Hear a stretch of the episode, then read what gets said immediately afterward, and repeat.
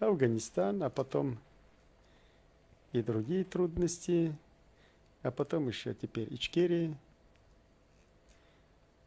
Ичкерия поубавила немножко аппетиты, но не приостановила. В Крыму еще будет бойня. Украина еще схлестнется с Россией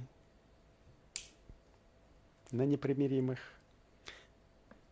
Пока русизм существует, он никогда не откажется от своих амбиций. Вот сейчас вот э, славянская там под этой маркой хотят подмять, как и в прежние времена, опять Украину, Белоруссию, окрепнуть и там далее. Теперь с Россией никто и в союзе, военном, не только военном, и в экономическом, и в политическом, и даже в торговом отношении никто не хочет быть.